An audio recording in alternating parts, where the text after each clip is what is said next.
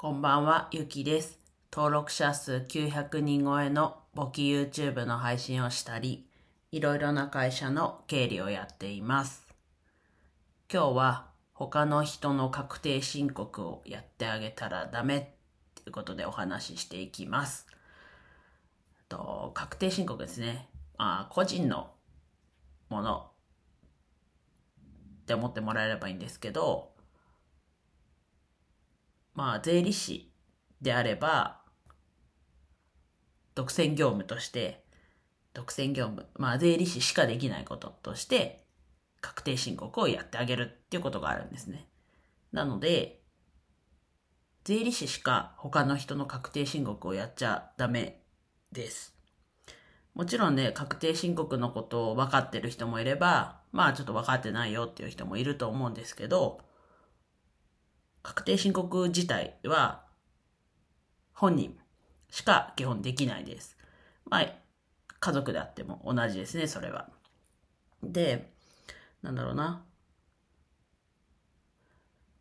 そこの線引き、どこまでが良くてどこまでがダメかっていうのは、ちゃんと考えながらやらないと、気づいたらもう確定申告もね、お手伝いしちゃってたっていうふうになると、それはね、お互いが黙ってたりすれば、もちろん分かんないことではあるんですけど、でも、やっぱりそこって税理士の守られたところで、税理士しかできないっていう風になっているので、やっぱりやっちゃいけないことなので、その前段階ですね、までお手伝いするのはいいとして、なので、ね、自分もお手伝いできますよと、代行しますよっていうところは、その確定申告の前までを整えると。で、あとは申告して、自分してもらうというか、っていうところで線引きを引いてます。どっから確定申告なのっていうと、